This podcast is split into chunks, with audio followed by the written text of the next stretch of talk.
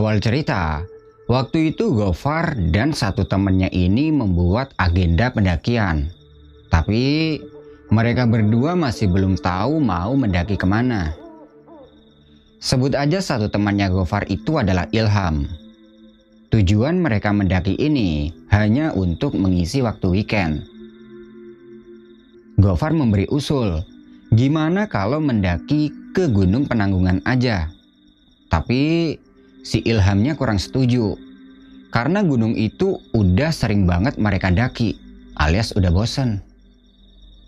Nah, di sini Ilham kasih saran. Gimana kalau mendakinya ini ke Gunung Kelut aja? Di sisi lain, mereka berdua juga belum pernah mendaki ke Gunung Kelut. Pernah sih ke Gunung Kelut, tapi waktu itu mereka ini bukan mendaki, melainkan berwisata alam. Jadi di Gunung Kelut ini ada dua pilihan. Kalau mau berwisata, bisa melalui jalur wisata. Tapi kalau mau pendakian juga bisa, dan itu beda jalur. Jalur pendakian sendiri dan jalur wisata sendiri.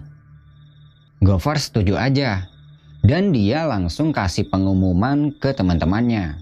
Ya barangkali ada yang ikut. Setelah dikasih pengumuman, ternyata ada tiga teman mereka ini yang bilang mau ikut. Oke lah, pendakian ke Gunung Kelut udah fix dan mereka memutuskan mendakinya ini via Tulung Rejo Blitar. Semua peralatan dia siapkan jauh hari sebelum hari keberangkatan. Tenda, matras, dan semua yang kotor dia cuci. Singkat cerita, tibalah waktunya mereka berangkat. Waktu itu kalau nggak salah bulan 10 tahun 2019. Mereka berlima janjian ketemu di suatu daerah.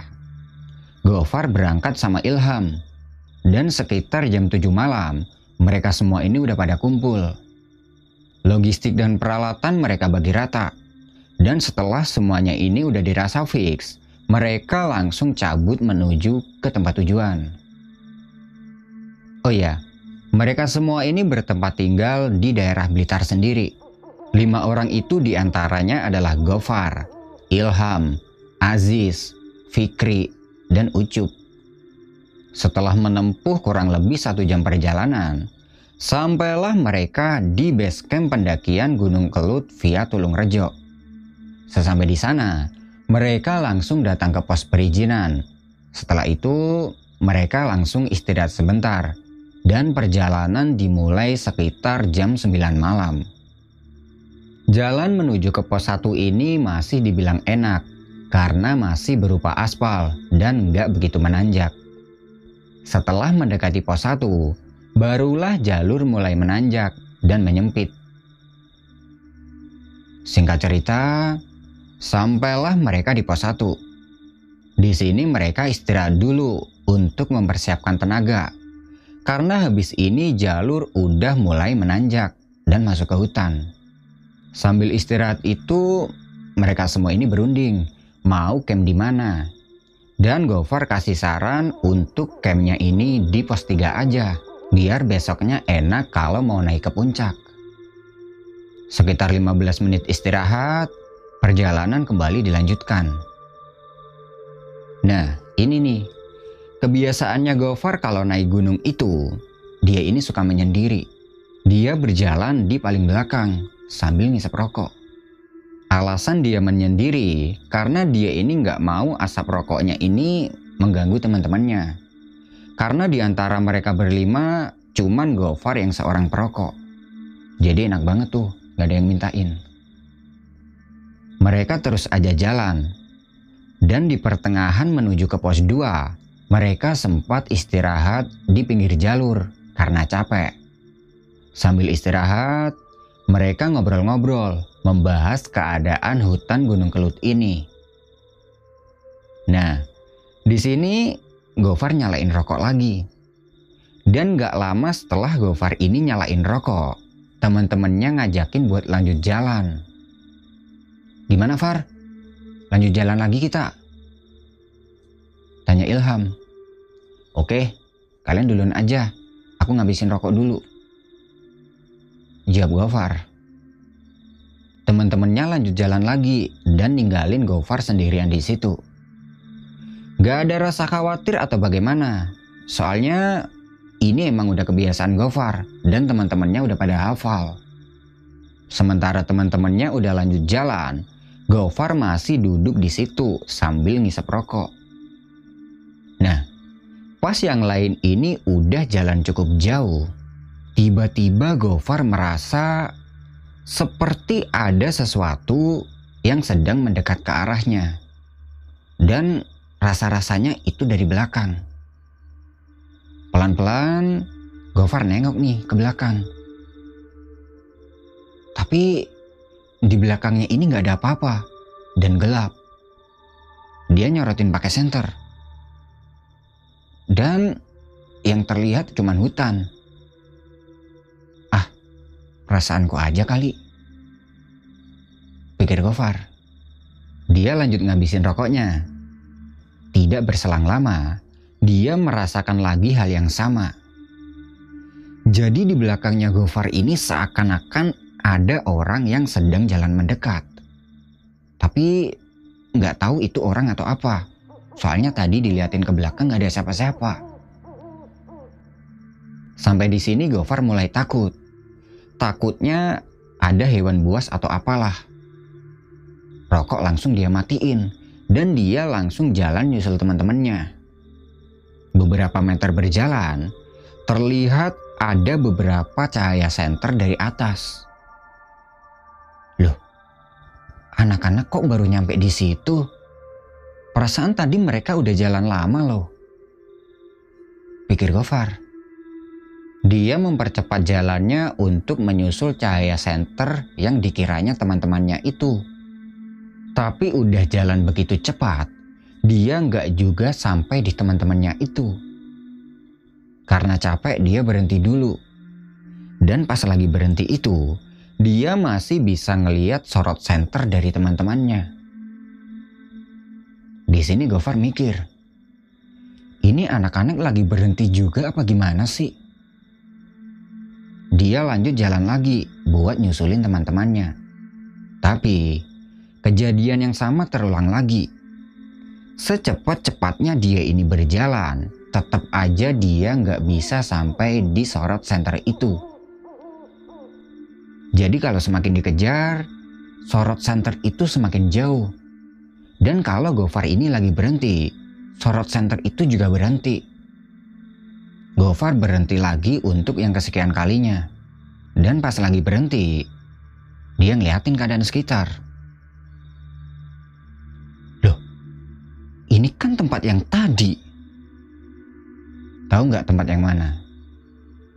tempat dia dan teman-temannya istirahat tadi. Gofar masih nggak yakin. Dia ngeliatin tempat ini lagi. Dan ternyata nggak salah. Ini tempat emang bener-bener tempat yang tadi. Dan dia ingat betul. Dia bingung. Ini gimana sih? Perasaan tadi aku udah jalan lama banget loh. Tapi kok bisa-bisanya aku sampai di sini lagi? Dia ngeliatin sorot center yang dia kejar tadi. Tapi kali ini udah nggak ada. Lalu, tanpa sengaja pandangannya Gofar ini tertuju ke arah hutan. Yang di sana terlihat ada dua buah cahaya merah yang bersinar banget. Letaknya ada di atas pohon. Jadi tinggi banget gitu. Sama Gofar disorot nih pakai senter. Tapi cahaya senternya Gofar ini nggak bisa sampai ke dua buah cahaya merah itu. Ah, ini pasti penunggu hutan nih. Batin Gofar. Dia langsung ninggalin tempat itu dan jalan naik. Kali ini dia berjalan sambil mengingat-ingat jalurnya. Dan tidak lama kemudian, terlihat dari atas ada dua buah cahaya senter yang lagi jalan turun. Dan ternyata itu adalah Ilham dan Aziz. Loh, Far, lama banget. Ada masalah? Tanya si Ilham. Si Gofar ini dia diam sejenak. Eh, Enggak kok, tadi keasikan istirahat aja. Jawab Gofar menyembunyikan keanehan yang dia rasakan tadi. Kalian kok balik turun? Mana yang lain? Udah di pos 2, kita nungguin kamu lama banget. Makanya aku dan Aziz balik turun. Walah, tenang aja. Aku nggak apa-apa kok. Yaudah, ayo naik lagi. Mereka naik lagi, hingga sampailah mereka ini di pos 2. Di pos 2, terlihat Fikri dan Ucup sedang sibuk membuat kopi. Kenapa Far? Lama banget. Tanya Ucup. Biasa, merenung dulu tadi. Alasan si Gofar. Maksudnya merenung itu adalah BAB. Sampai di sini Gofar masih menyembunyikan keanehan yang dia alami tadi. Di pos 2 itu, mereka istirahat dan minum kopi. Mengingat hari udah malam, mereka berunding lagi nih, mau camp di sini aja apa tetap lanjut ke pos 3. Dan Gofar tetap ngajakin mereka untuk lanjut ke pos 3. Setelah cukup istirahat dan minum kopi, perjalanan kembali dilanjutkan. Dan kali ini si Gofar udah nggak berani jalan sendiri. Takutnya kejadian yang tadi terulang lagi. Singkat cerita, sampailah mereka di pos 3 kurang lebih pukul 12 malam. Kondisi di pos 3 malam itu sepi banget karena memang sejak di pos tadi mereka tidak melihat ada pendaki lain yang naik satupun. Di situ mereka langsung mendirikan tenda dan lanjut masak makanan untuk makan malam. Setelah makan-makan, mereka berlima nongkrong nih di depan tenda sambil ngobrol ke sana kemari dan cerita-cerita. Hingga tidak terasa waktu sudah menunjukkan jam satu dini hari. Mereka semua masuk ke dalam tendanya masing-masing untuk tidur. Jadi waktu itu mereka ini mendirikan dua tenda. Tenda pertama ditempatin oleh Fikri, Ucup, dan Aziz. Dan tenda yang kedua ditempatin Gofar sama Ilham. Beberapa saat kemudian mereka semua pada tidur. Dan tidak berselang lama, Gofar ini terbangun karena dia mimpi aneh banget. Jadi di mimpinya itu tiba-tiba Gofar ini tidur di sebuah rumah yang sangat mewah dan gak tahu itu rumah siapa. Di dalam rumah itu juga ditempati oleh seorang cewek yang seumuran dengan Gofar. Gofar gak mikir aneh-aneh. Dia menganggap Ya mungkin tadi itu cuma mimpi. Dia lanjut tidur lagi. Dan kali ini dia mimpi aneh lagi. Tiba-tiba saja, dia dan teman-temannya ini sedang berdiri di atas tebing yang kiri kanannya diselimuti awan putih. Dan mimpinya itu membuat Gofar terbangun lagi. Jadi malam itu Gofar ini gak bisa tidur dengan nyenyak. Sebentar-sebentar dia ini bangun karena mimpi yang aneh-aneh tadi. Dia lanjut tidur lagi, dan mimpi aneh itu masih terus berkelanjutan. Kali ini, dia mimpi nemu uang yang banyak banget, dan semua uang itu tercecer di pinggir jalan.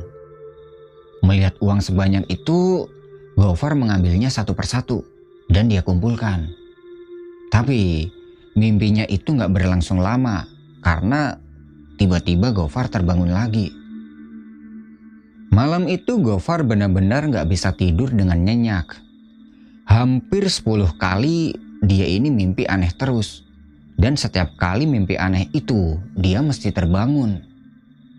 Yang terakhir, mimpinya yang pertama tadi berkelanjutan. Dia tinggal di rumah yang sangat mewah. Yang di rumah itu juga ada satu cewek yang tinggal. Orang tua dari cewek itu meminta Gofar agar tinggal di sini aja.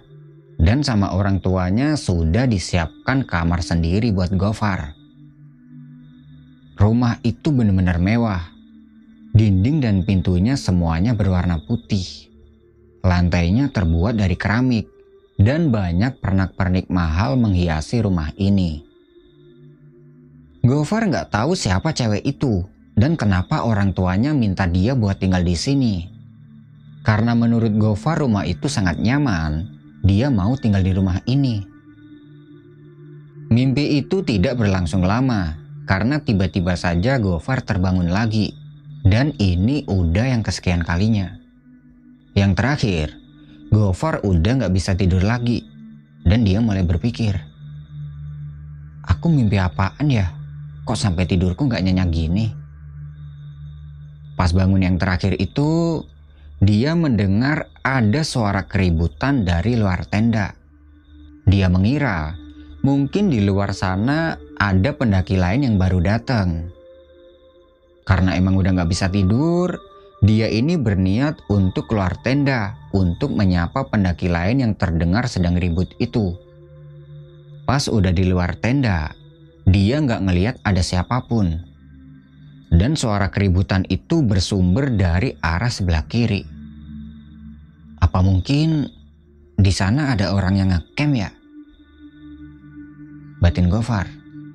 Dia ngambil senternya di dalam tenda untuk melihat siapa yang sedang ribut itu. Pelan-pelan dia berjalan ke arah kiri. Tapi di sana dia tidak melihat siapa pun. Semuanya hutan dan gelap. Ini suara ribut apa ya? Ada suaranya kok tapi nggak ada orangnya. Pikir Gofar. Dia mengarahkan senternya ke sekitar. Dan tidak jauh dari tempat dia berdiri, terlihat ada dua buah cahaya merah yang bersinar. Dan letaknya itu tinggi banget. Sepertinya cahaya itu letaknya ada di atas pohon. Gofar ngarahin senternya ke dua buah cahaya merah itu. Tapi senternya ini nggak sampai ke sana. Dia nyorotin dari bawah dan di situ dia melihat ada sebuah kain putih yang kotor banget. Perlahan dia nyorotin kain putih itu dari bawah. Semakin ke atas, semakin ke atas. Dan ada sebuah batu yang berbentuk seperti kepala kerbau. Gak tahu itu batu atau gimana. Yang jelas, bentuknya ini mirip banget sama kepala kerbau. Ada tanduknya dan segala macam. Dan dua buah cahaya merah tadi, ternyata itu adalah bola mata dari si kerbau itu. Gofar langsung membuang senternya dari makhluk itu, dan dia langsung lari kembali ke tenda. Tapi dia nggak bisa nemuin keberadaan tendanya tadi. Jadi tendanya itu tiba-tiba hilang gitu aja. Bingung. Gofar udah lari ke sana kemari, tapi tetap aja dia ini nggak bisa ngeliat keberadaan tendanya tadi. Lalu, dari arah kanan dia ngelihat ada sosok wanita yang rambutnya ini putih semua. Dia berjalan ngesot mendekati Gofar. Gofar langsung lari terbirit-birit. Dan pada saat lari itu, dia ini kesandung sama akar pohon sampai dianya jatuh. Lalu tiba-tiba, set, dia bangun. Dan ternyata itu tadi juga mimpi. Tapi mimpinya yang terakhir ini kerasa nyata banget. Karena tempat kejadiannya juga di sini, di pos 3. Bangun-bangun, Gofar merasa kedinginan hebat.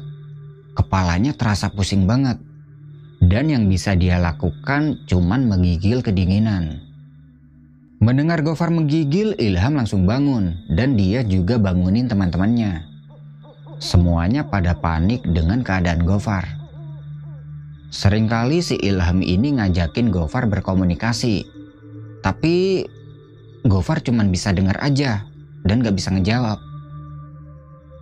Semakin lama, dingin yang dirasakan Gofar ini perlahan membaik. Dan dia udah bisa berkomunikasi dengan teman-temannya. Far, kamu kenapa Far? Gak tahu nih bro, tiba-tiba dingin banget. Masuk angin mungkin. Iya mungkin, tapi sekarang udah enakan kok. Ya udah nih, minum jahe dulu biar anget.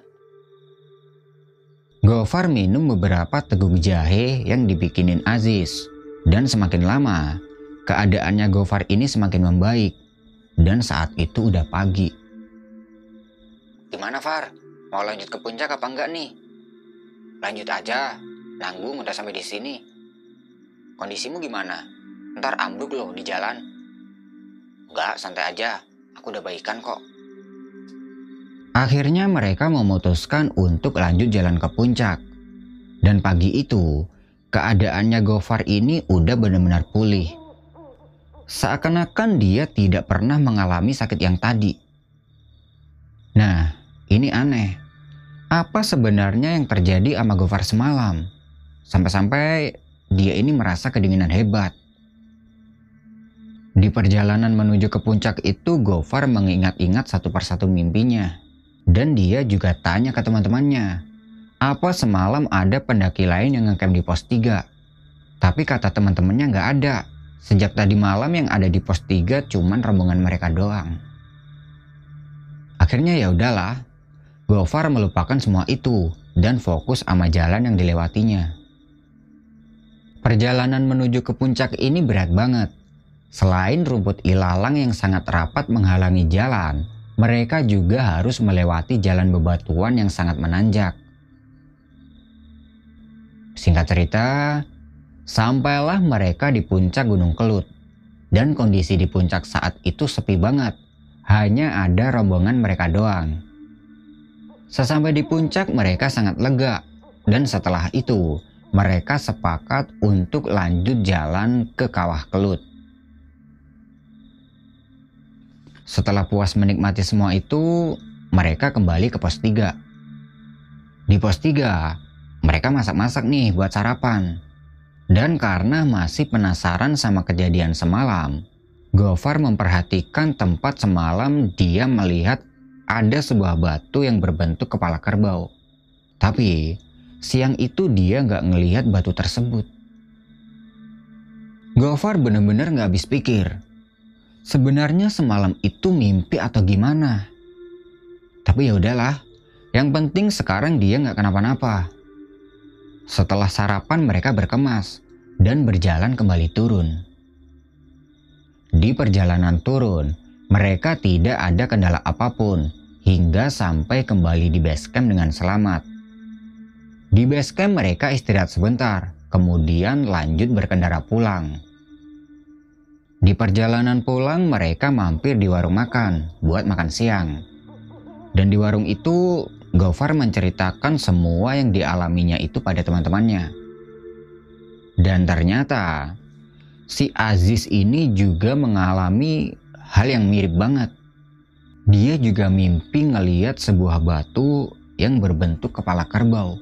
Letaknya ada di area pos 3 itu, tempat mereka ngecamp. Pendakian ke Gunung Kelut ini bisa dibilang pendakian termistis yang dialami Gofar.